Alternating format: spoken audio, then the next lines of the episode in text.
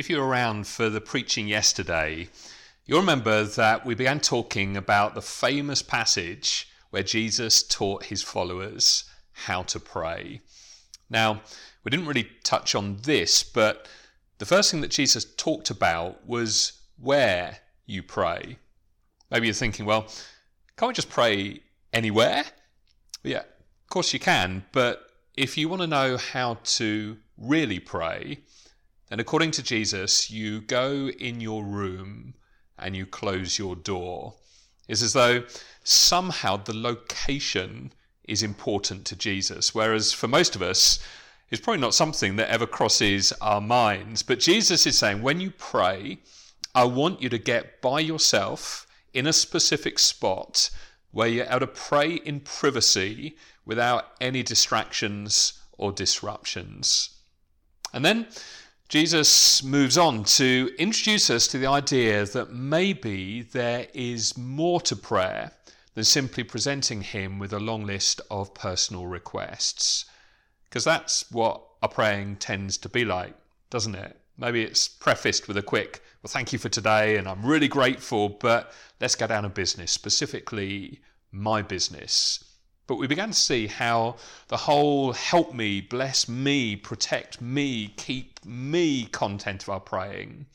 Well, God knows all that stuff anyway, so don't spend a whole lot of time on that.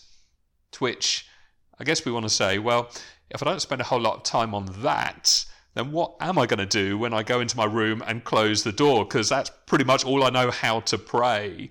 But Jesus says, don't worry about what you say how long it takes or what words you use. And when you get to the part about what you need and want and wish, that, that's fine. Go ahead, cover all of that. But remember, God already knew all of that. That's not the main thing that this is all about. The whole purpose of prayer is that God has invited us into a relationship characterized by intimacy and connection. If you recall, Jesus spoke, didn't he, about being rewarded for praying. And really, I can think of no greater reward than actually spending time with God.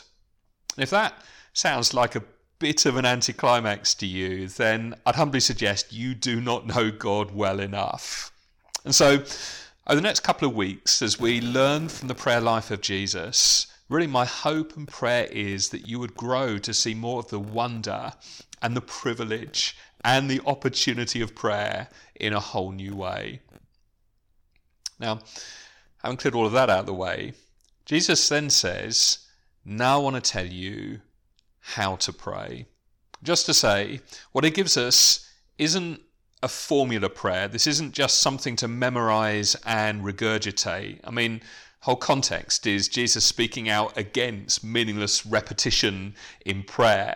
Now, what Jesus is giving us is an example of prayer that we get to emulate and follow and use as the pattern for our own prayer. That the point is to pray this way, not just repeat these words parrot fashion.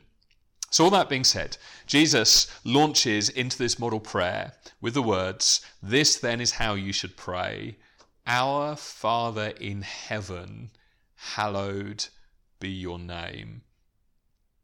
In other words, Jesus is saying, I don't want you to start with you.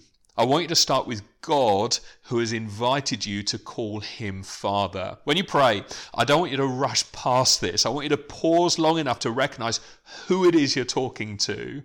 Because when you begin to understand who God is, you then get a greater understanding of who you are and why you're here. When you pause long enough in your prayers to reflect on who you're praying to, it will have a massive impact on your whole attitude towards prayer. It's like if you know who God is, prayer actually will be quite easy. It will be instinctive to you, it will be natural. Now, we're going to return tomorrow and look a little more at the first word of this prayer. But for now, I'd like to give you two very practical things to do by way of preparation. First of all, without wishing to sound too pushy, why don't you get out your diary for this week and plan when you're going to set aside time to listen to this podcast and pray. And while you're at it, why not also consider what place you can go to that's quiet and distraction free? Assuming, of course, you're in a season of life where that is an option. And then, secondly, if you're anything like me, you'll find that one of the main obstacles to prayer is the ease with which your mind gets distracted. It's like you can set aside a time and a place and have all the best intentions in the world, but before you know it, your mind has wandered and the opportunity's gone. So, if you have a hard time with distraction, here's a little breathing exercise that you can begin with every day. Just take long, deep, slow breaths. If you want, count four seconds in, four seconds wait, four seconds out, and then repeat. Inhale through your nose, exhale through your mouth and start to pay attention to your breathing. Just watch your breath go in and out. And as you do that, just start releasing the constant chatter in your mind. Let each thought go as quickly as it comes and just focus on your breathing. Now, just to warn you, your mind will seize this opportunity to run rampant with thoughts and feelings and memories and to do lists and all manner of different distractions. That's okay. Don't judge yourself. Don't feel bad. Don't give up. Don't worry. When you notice your mind just starting to wander, just recenter with a quick prayer word like Father or Jesus or Holy Spirit and come back to your breathing. In the beginning, just one or two minutes of this, that's a huge win.